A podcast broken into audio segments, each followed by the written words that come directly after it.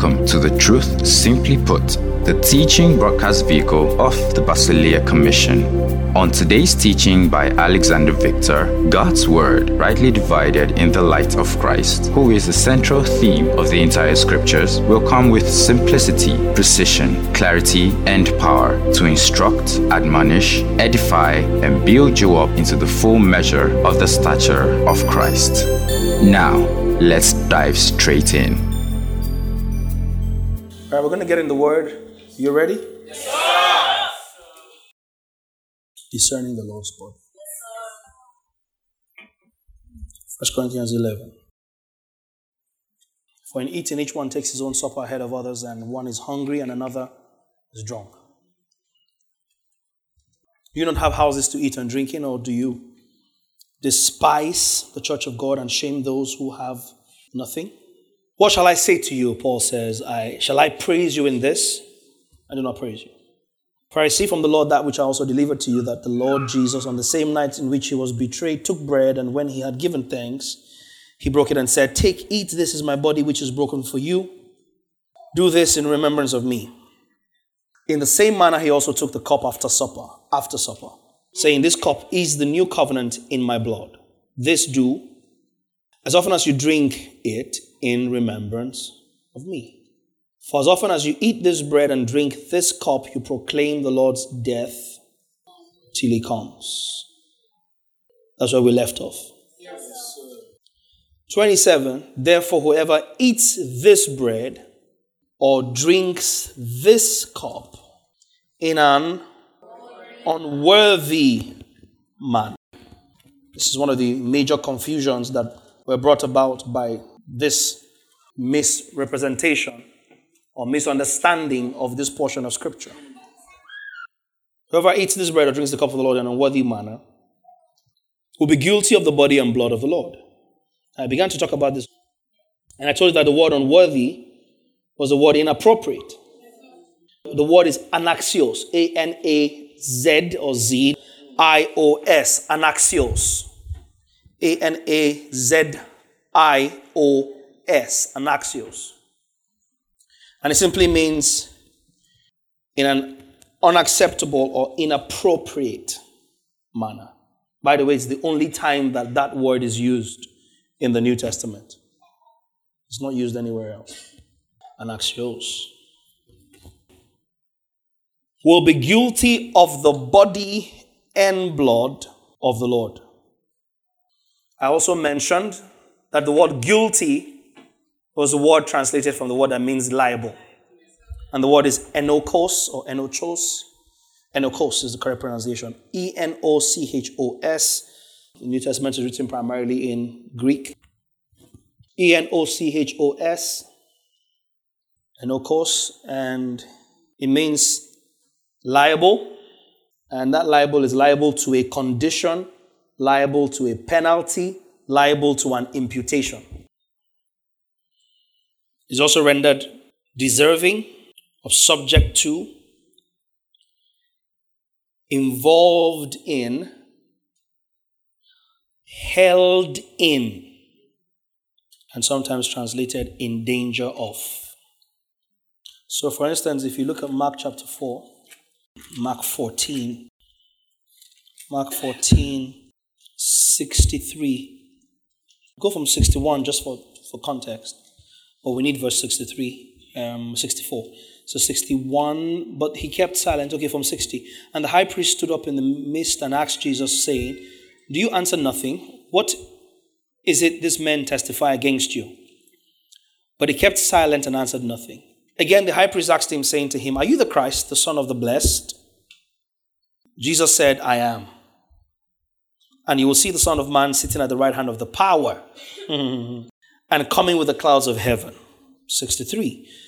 Then the high priest tore his clothes, schisma, and said, What further need do we have of witnesses?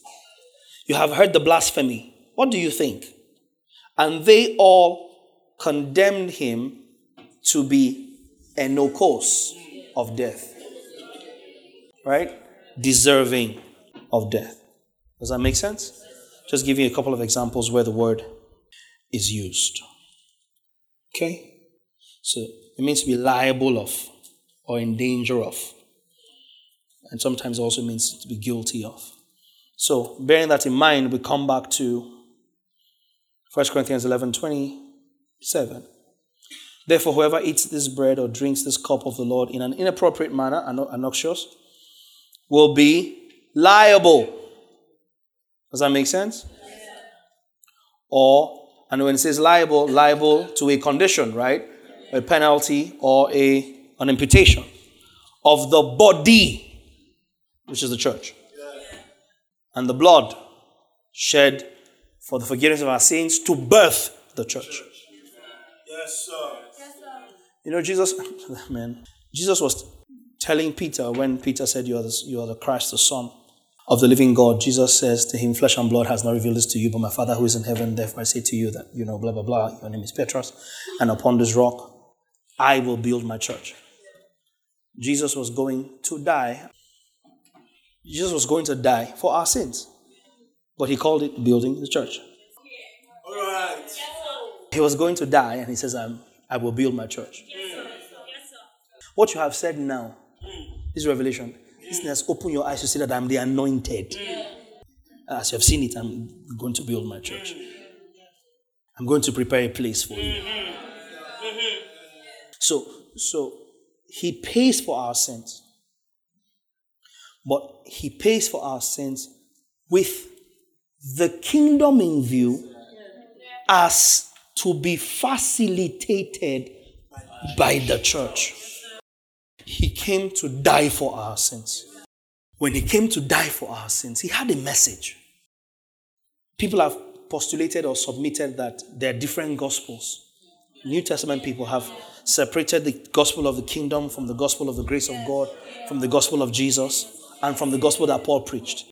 So they actually laid down that Paul preached a different gospel from the gospel that Jesus preached. Because again, you look at it with the lens of scholarship and not with the lens of the Spirit in the context of the entire scripture. And that's why I said to you don't get fixated in forgiveness of sins. Jesus didn't even major on the forgiveness of sins. Jesus had one message the kingdom. The kingdom. Every time they asked him a question, he would reply and say, The kingdom of God is like kingdom of God is like a woman who had a coin. The kingdom of God is like a man who had a son. The kingdom of God is like a man who saw a treasure on the field. The kingdom of God is like 10 virgins. The kingdom of God is like. He went town to town preaching what? The good news of the kingdom. Now you can say that it was a different message from Paul because oh, Paul preached grace. Paul never mentioned the kingdom because it was a given. It was a given. Jesus mentions the end Paul mentions the means. One message. So Jesus comes, he's dying for your sin. But he's dying for your sins because of the kingdom. Yes, sir. Yes, sir. Because flesh and blood in this, plus all the sin of your old nature, that kingdom, this flesh and blood cannot inherit that kingdom. So because it's about that kingdom, we must of necessity deal with the sin problem. But the message of the gospel is larger and wider than the forgiveness of sins. Forgiveness of sins is, is just a necessary step into the fulfillment of the message of the gospel. It's, it's so sad that the church has become fixated on what God is not even thinking about twice sin. He's sorted. Sorted. Can you guys go past this thing and let's deal with what this thing was supposed to take us to? So, of a necessity, because of the kingdom, we must forgive sins. Because the people that will usher the kingdom are the church. And the church can only come when I shed my blood so they can become my body. So, yes, he died for your sins. But he died to establish the church on its way to becoming the kingdom. It's the cross, the church, the kingdom. That's the dispensation. It's not cross to kingdom. You're a rogue. How are you going to, how are you passing to get there? There's the cross, the church, the kingdom. It is the church that is the vehicle for modeling and delivering the kingdom. Are you following me? So he died for your sins, but there's so much, I don't want to say more, so much else in his dying. Do you understand that now? I don't want to say more as though the other things are, are higher. But there's so much else in his dying. So when Paul says here that whoever eats the Lord's Supper in an inappropriate or unworthy way is liable or held in the body and blood of Jesus, he's referring to the church, not the forgiveness of sins. Because, like we saw on Wednesday, you don't do anything with the blood for forgiveness. Religious people only argue this because it offends them, not because they have a ground to argue it. Biblically speaking, you have no grounds to argue the purpose of the blood of Jesus. You have no grounds to argue the priestly application of the blood of Jesus. You have no grounds to argue that it was supplied once. And you have no grounds to argue that this blood, sir, is not physical. Because scripture, as we have seen, says that the life of a thing is in its blood, such that to give life is to give blood. To give blood is to give life. So when the guys that are trying to get you to donate blood, what do they tell you? Save a life, give blood. So you can't argue on the strength of scripture, it's very clear.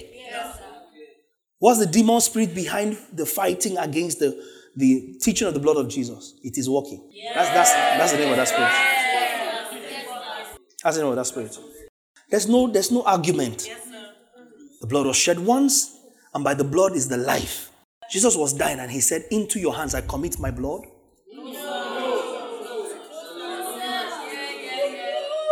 Into your hands I commit my spirit. He gave up the ghost.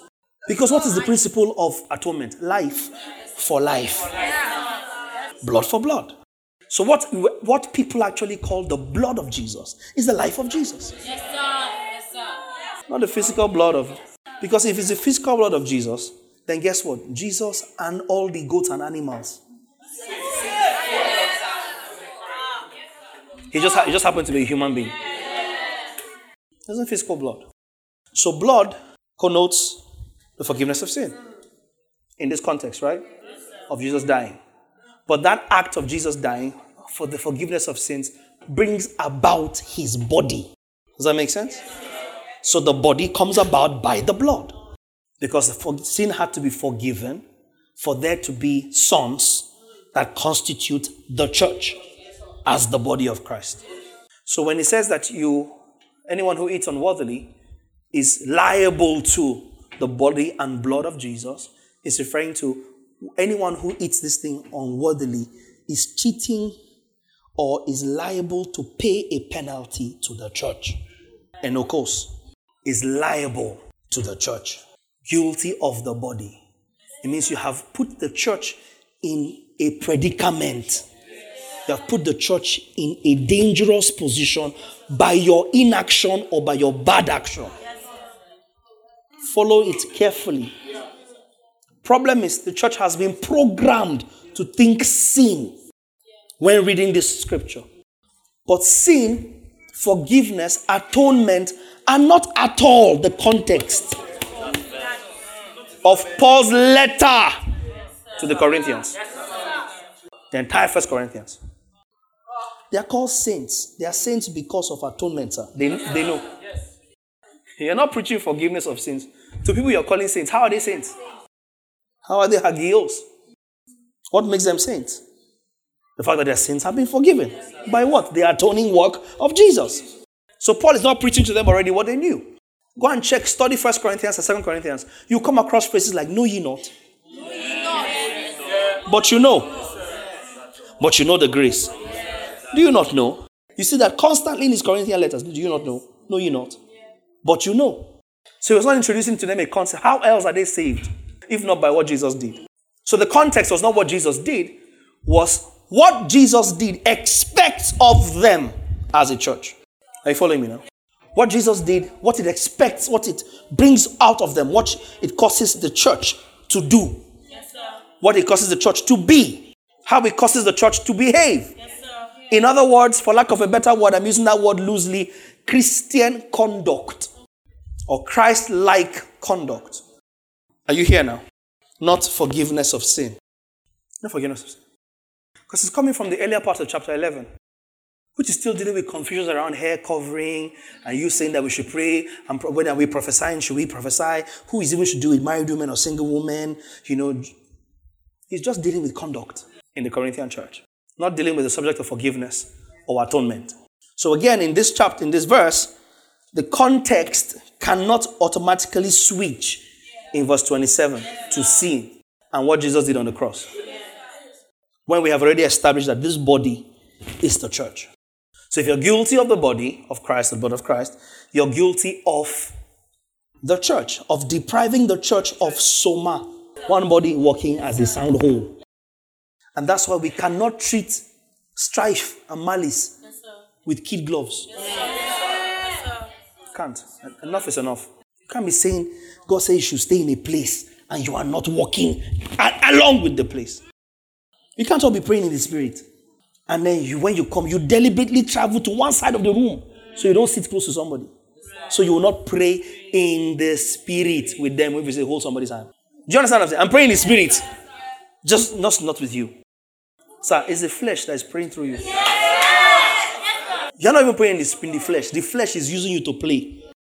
So he that comes and eats the eknon shares with the church, fellowships, koinonia with the church, unworthily is cheating the church and should be made to pay.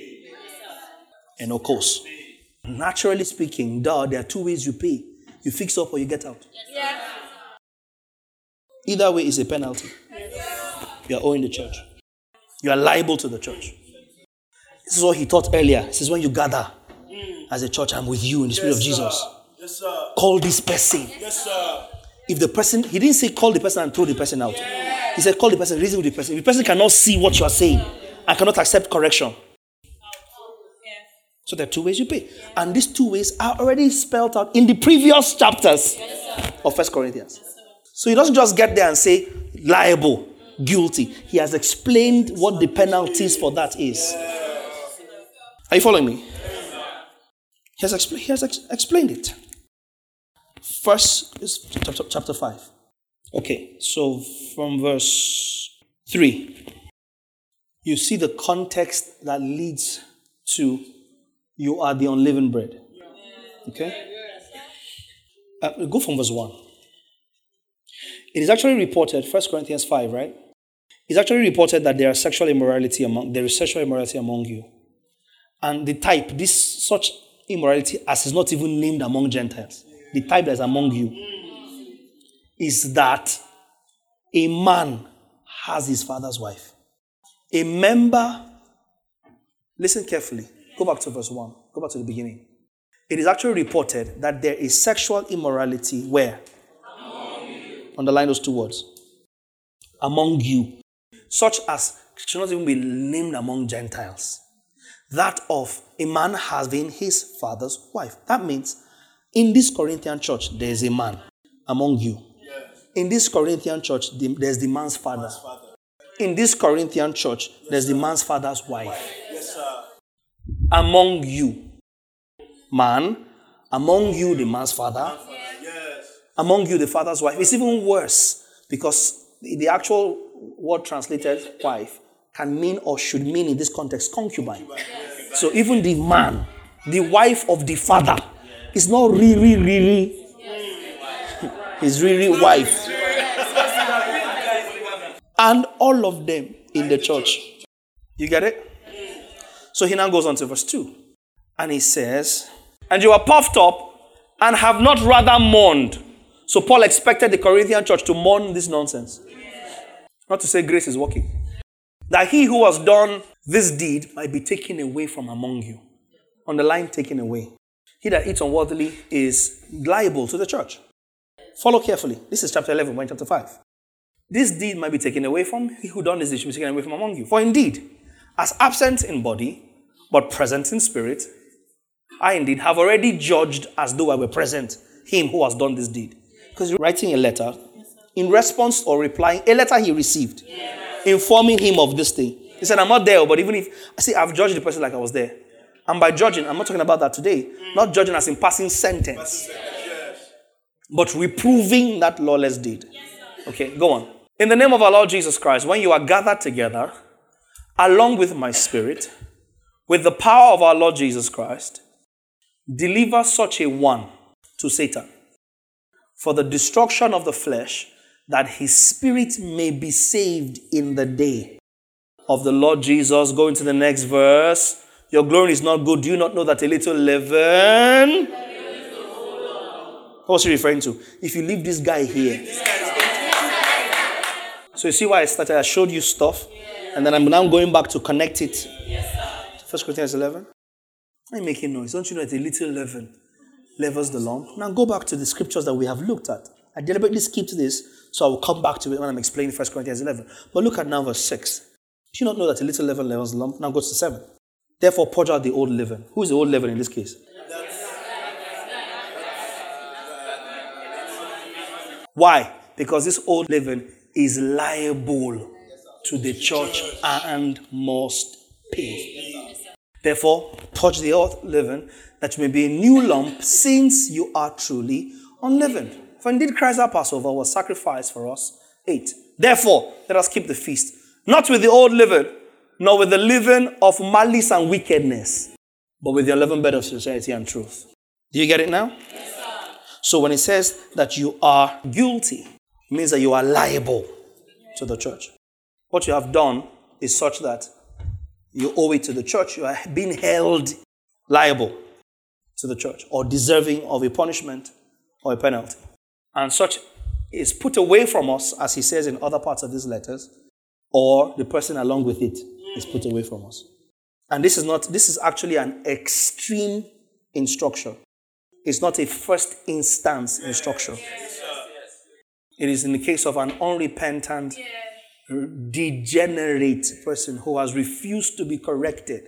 What am I hearing? So you, you left the person. That's what he's saying in, in essence. You left the person among you who has refused to be corrected. Send him out. Because you are unleavened. That's what it means when you eat on what. So, so you mean when you will not gather to eat? Stay with me carefully. It's one letter. So you're telling me that when you will not gather to eat, this guy and his father and the father's concubine, all of you now gather to eat together. That's not the Lord's Supper.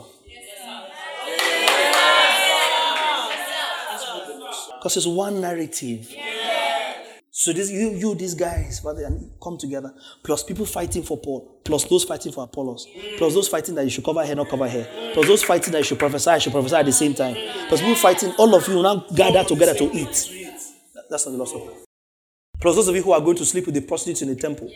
Do you not know, chapter 6, that he that joins himself with a harlot is one with her?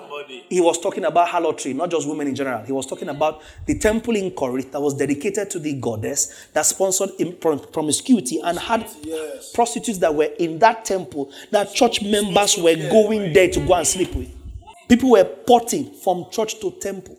So he was he was addressing a specific issue. He said, you know that when you carry yourself and go and meet a harlot, he was talking about harlotry in the temple. You are one with her. And all of you now come and sit down and say, Let's let's eat.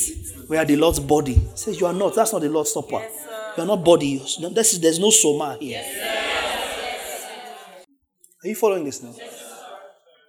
You're eating, you're eating it unworthily. So you are liable to the church. You're liable and you will pay. Are you here? Yes, Let's continue our text. Verse 28. But let a man examine himself and so let him eat of the bread and drink of the cup. But by now, examine himself is clear yes. to you. When we gather as church to fellowship, which in most cases will or should involve eating, and you're sitting and eating with a brother, examine yourself. Where am I with this brother? This has nothing to do with you examining yourself before God. Because if it does, we, God, Jesus, and the Holy Spirit are all in trouble. Because if He took away the sin of the world, then He's telling you, examine yourself for sin. Is He hoping you find sin He took away? When He Himself, Paul, says that, oh, David talks about the blessedness, Romans 4 of the man to whom the Lord does not impute iniquity. Says, as far as east is from the west, why have I taken your transgression away from you? So if God has taken away your sin, he himself cannot find it, and neither should you. So why will God now be telling you, examine yourself? Because you might find some sin that my blood did not take away. Then all of us plus God and Jesus are in trouble. We are all liable. We're all guilty. So is God expecting you to find sin that John says in First John 2 and 2? If anyone sins, we have an advocate. So God is now coming to tell you, examine yourself. Oh, there's a huge likelihood that you'll find sin. Don't come and touch my body and my blood when there's sin in you. Hear how that sounds.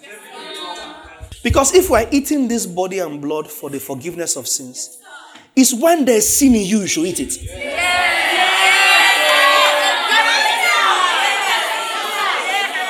So that I can wash you.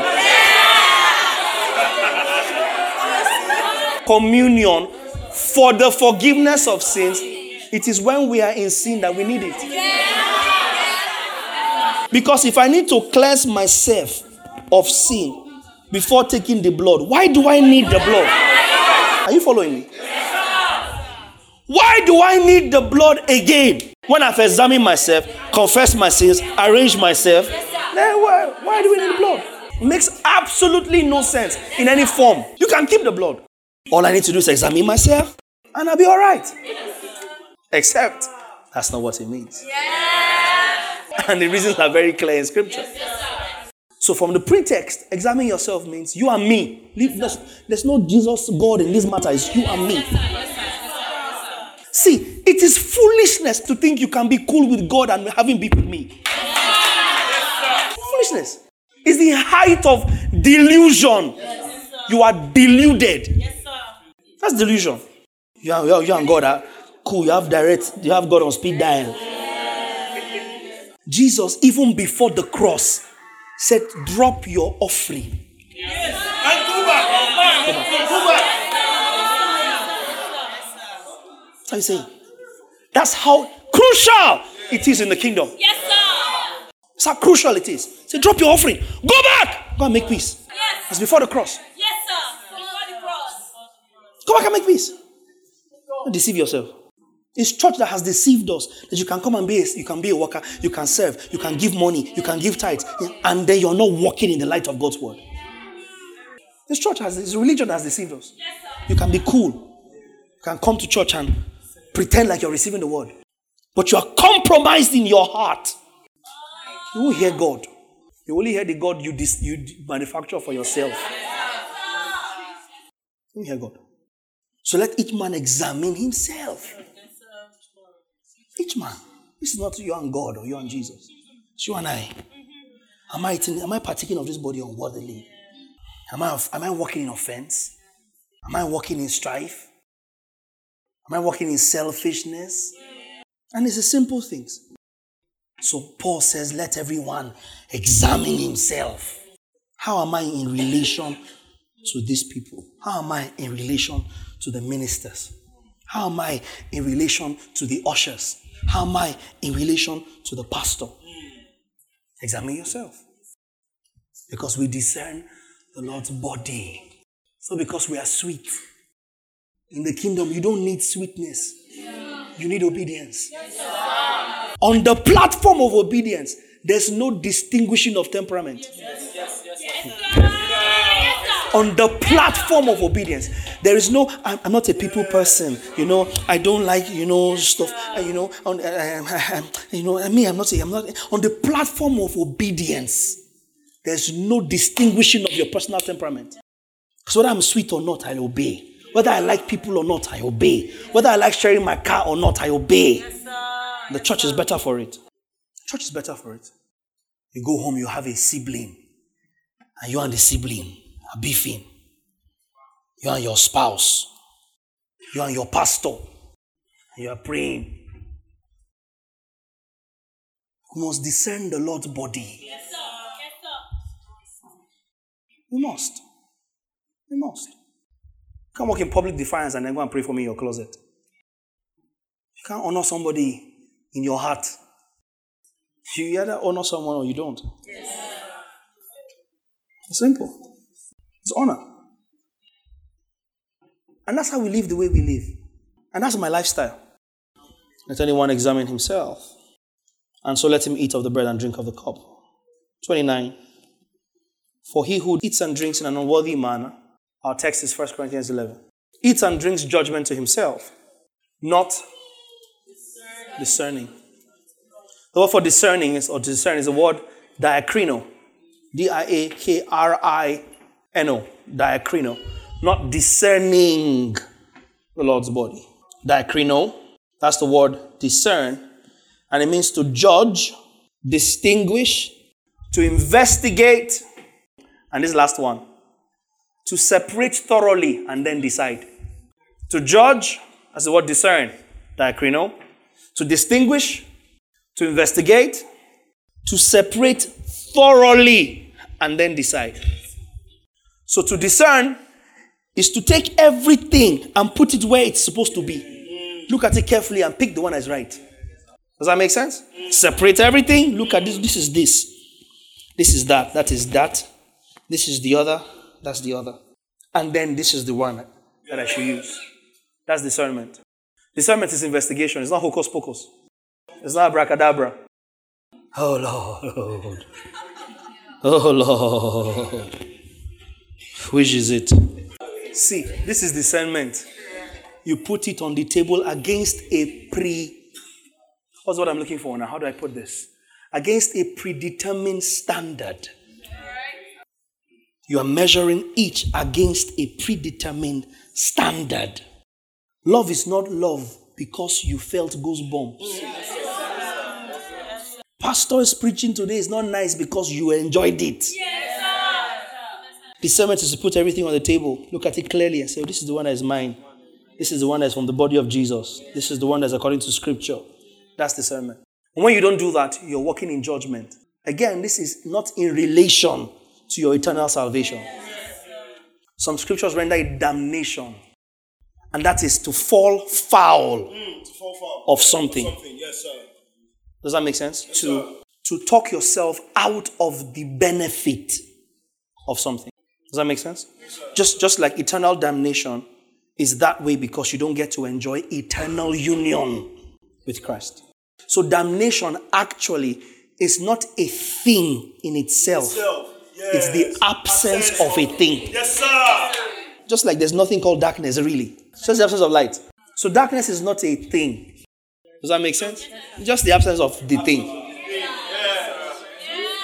So it's light that qualifies darkness. Does that make sense? So it's actually reward that qualifies damnation. Damnation being the absence of reward or absence of approval. Does that make sense? Say you are you are damned. It means there's a there's a profit, there's a benefit, there's a reward that you have missed. Does that make sense? And that's why when you understand that, then you are beginning to appreciate how damnation or condemnation is not what somebody does to you necessarily. People are condemned not because God condemned them, because the absence of receiving reconciliation equals to condemnation. Does that make sense? God is not condemning, but condemnation is the absence of or rejection of reconciliation. Damnation is the absence of reward or benefit. Now, when we eat this body or engage with the church, same thing we're talking about, body. If we engage with the church unworthily, we are robbing ourselves of certain benefits. Make sense? For instance, James says, if is any one of you in trouble, let him sing psalms. If any one of you is sick, let him call for the elders, not elders of your village, and not elders of the association that your pastor belongs to. The church of Jesus is localized. It's not bodies that regulate local churches. There's no body, no body, no association that has jurisdiction over a local church. It's not scriptural. It's not scriptural. So there's some things that are not within the framework of the church. Elders of the church are in the local church. not in the secretariat. The elders of this church are in this church. So when, what am I saying? James said, if anyone is sick, let him call for the elders. I said all of this to qualify elders, meaning elders of the local church. So if you're not planted in local church, guess what you have just robbed yourself of? The ministry of the elders. That's when you start to contract prophets, freelance itinerant ministers, pastors of no church but their own ministry, international incorporated. Listen to me. Nobody is called to pastor the world. I'm a pastor. The world is my parish. You are a liar. A local church is your parish. Or Nobody's called to pastor the world. He set these gifts in the local churches. So there are certain benefits of the elders, presbyteros, of a local church that you will not enjoy because you're not there or you are there unworthily. Not investigating and putting in place the Lord's body, not discerning the Lord's body. So you drink damnation unto yourself. You cheat yourself out of certain basic vitals. Nobody's speaking over you. Nobody's responsible for you. Nobody's giving account for you. Nobody's watching over your soul. The scripture, Hebrews 13 17. Presbyter, people are appointed in the church to watch over your soul. It's in scripture and they will give account. You can't delete it from scripture. If you could give account for your own self in the local church, why did Jesus go through the trouble of setting these structures in place? Let's finish. For this reason, many are weak and sick among you, and many sleep. Do you understand the damnation now? Yes. Many are weak and many sleep. Many are sickly and because you're not participating or partaking of the benefits of the church. Contrary to how religion has painted it, that many are sick and, and are dying because they are eating wafer and wine with sin in their heart. And I shall begin to end for today on this question I'm about to ask organized religion. I'm asking organized religion to show me one instance where a Jew ate unleavened bread and died. They said no foreigner should eat it. Says you put away all the leaven. So you can't say a Jew is dying because there's leaven. Because instruction, as we saw in Exodus 12, 13, and Leviticus and Deuteronomy 16, put away all the leaven. No leaven around your house. I now ate unleavened bread and I died. If the bread is significant or symbolic of Jesus washing my sins, why is he killing me instead of giving me life? Yes, because if the bread you are eating in communion is the bread of Jesus or his body, I thought he said in John 6, I am the bread of life. I'm the bread of life. If you eat this bread, this bread, this bread you eat is bringing you into eternal life. Life. Life. So if this bread was for sickness and body of Jesus and forgiveness of sin, then you should eat it when you need life. Is that not so? Not eat it and it will kill you because you are not worthy to eat it. Scarcely for a righteous man would anyone die. Perhaps for a good man, someone would dare to die. But God commended his love towards us in this manner that while we were yet sinners, Christ died for the ungodly. While we were yet sinners, he died. While we were sinners, he died. While we were unworthy, he died. Then a believer is called unworthy because they have sick, what you saying you hear in religious circles, secret sin. And then he eats because of secret sin and dies. This argument came up. And somebody argued and argued that he was in a church where the preacher said, This communion, if you have secret sin and you eat this communion, you will die. And as somebody came and somebody ate the communion, and right there he died. What am I telling him? And I say, bros, the person died of natural or other causes. Or the pastor is diabolic. It's one of these two. Nature killed him, or the pastor killed him to validate his own ministry. We have an advocate. We have an advocate. Yes, sir. He's not killing us for any reason. How much less for something He took away? Not our Father. So, because you forgot to confess a sin, religion is very disorganized and confused because you say that God kills me because I didn't confess a sin, but you make provision for your unknown sin to be forgiven, knowing and unknowing, and you are convinced that covers the known and the unknown sin, and then God turns around from the side, blocks me, and kills me for the same unknown sin. Can you guys get your story straight?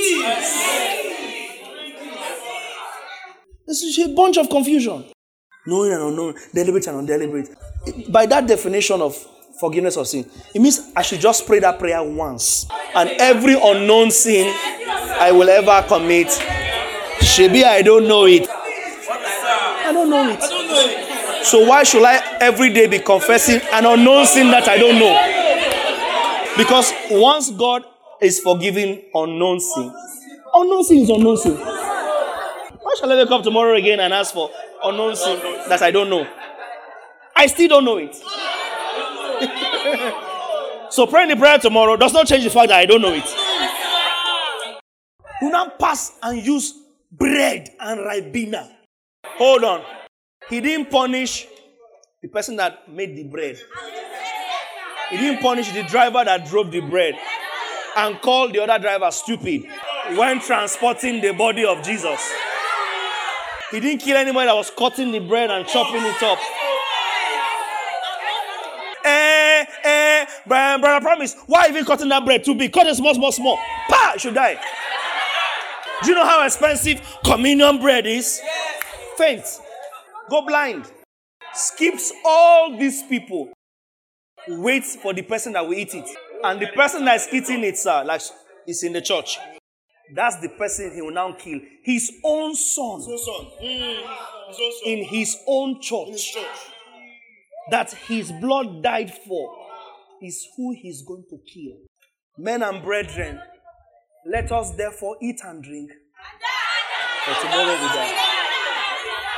There's no point. Last, last, all die and die. What's the point? It's pointless.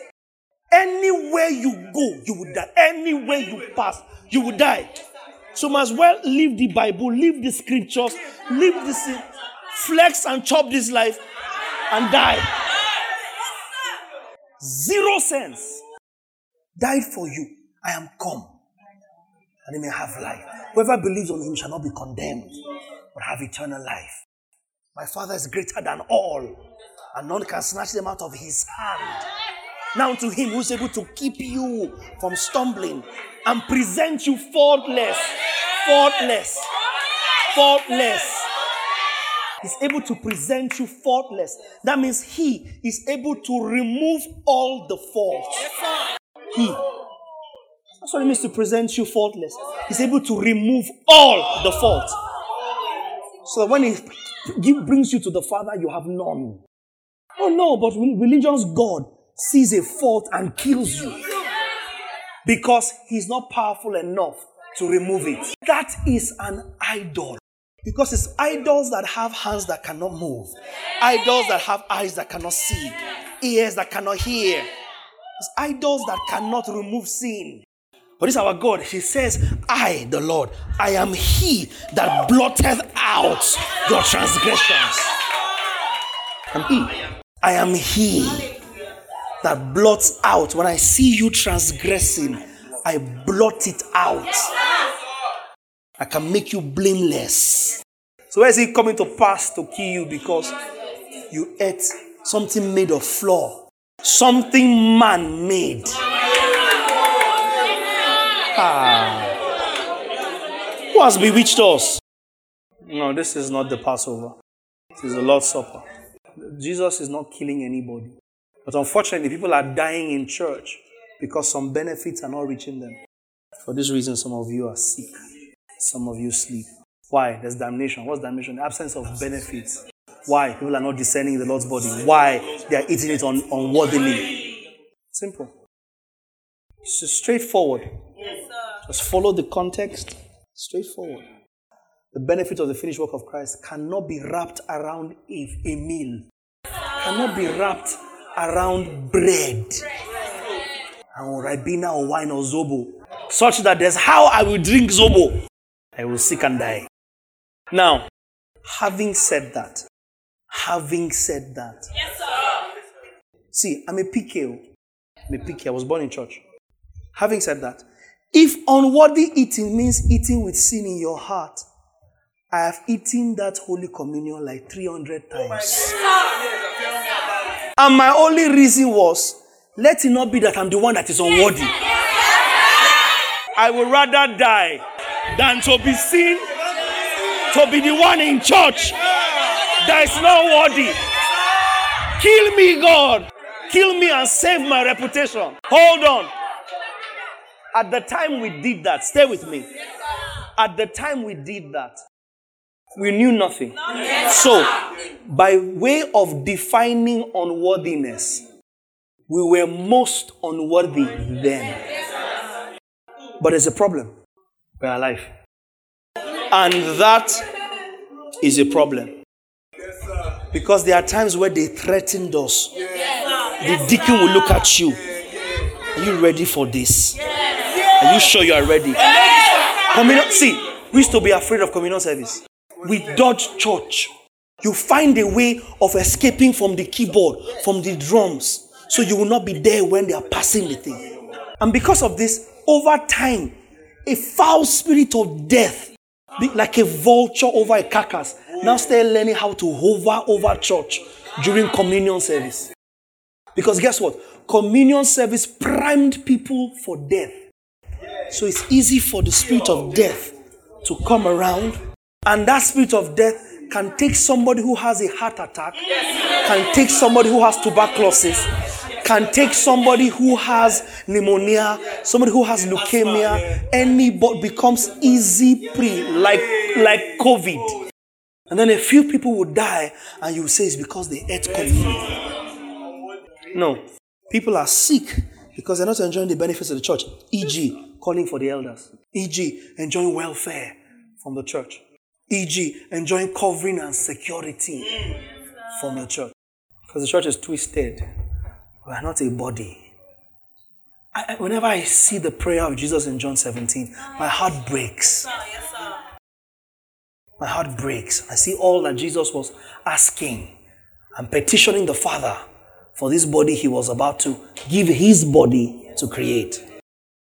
For this reason, some of you are sick and some die. People are neglected in favor of people outside. You know, church likes to look good to people outside. outside yes. People outside. Among us, people are sickly, people are weak, and people die because we are not discerning the Lord's body. We are not partaking worthily. We're not. And if only the church will just be that body, have all things in common. No one seeing himself as more superior than everybody else. No one breaking ranks. Everyone submitting to one another in the fear, reverence. That's the word fear. In Ephesians 5:21, fear, reverence of God. Because you honor God, you submit to one another. That's what it means. Because you honor God, your brother comes first before you. Mm. Your sister comes first before you. There's safety that will be reintroduced in church. The moment church becomes a body, rape dies. Because it takes a demonic dimension of selfishness to rape somebody. But once you can feel virtually the pain of another, you will not be the one to bring them pain. You may not feel it physically, but you feel it virtually. You can tell, I cannot be getting the kicks out of somebody else's pain. I can't be getting pleasure from somebody crying, somebody bruised. You can't. You won't. And there's so much in the body of Christ that will stop. It's not gathering together that makes us the body. Many are sick, many sleep. Holy Spirit, let this word work in us that we may discern the Lord's body. That each one examines himself and we stop to eat of the body unworthily. We are all one bread, and we all partake of that one bread. We are yielded to you, Lord. Perfect by virtue of this teaching the healing that everyone needs.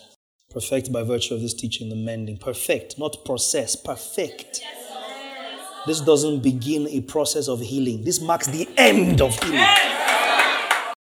Marks the end of insubordination and rebellion, marks the end of strife, bitterness, and works of the flesh. Today, as a token to the churches across the nations of the earth, that if people begin to arise who take what your word dictates for what it says, and every philosophia, every mindset, every paradigm is broken across the nations, beginning with us.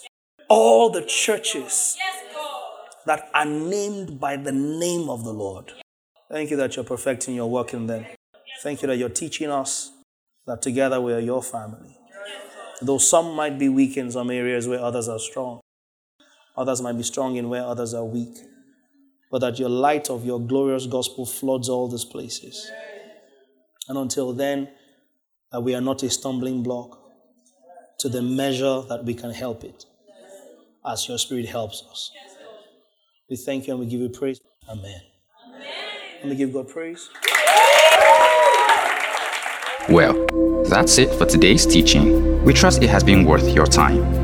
For more of these messages from our stables, kindly subscribe to our teaching podcast at www.thebasileacommission.podbean.com or via the Podbean app on your mobile device. For inquiries and further information, kindly send us an email to info at thebasileacommission.org or find us on social media with the handles at The Truth Simply Put or at War the Church. You can also send us an SMS, call us, or connect with us via WhatsApp on plus 234 70 881 8864. Finally, if you would like to give to support the work that we do, kindly follow the Patreon link in our podcast or contact our office for details. Thank you.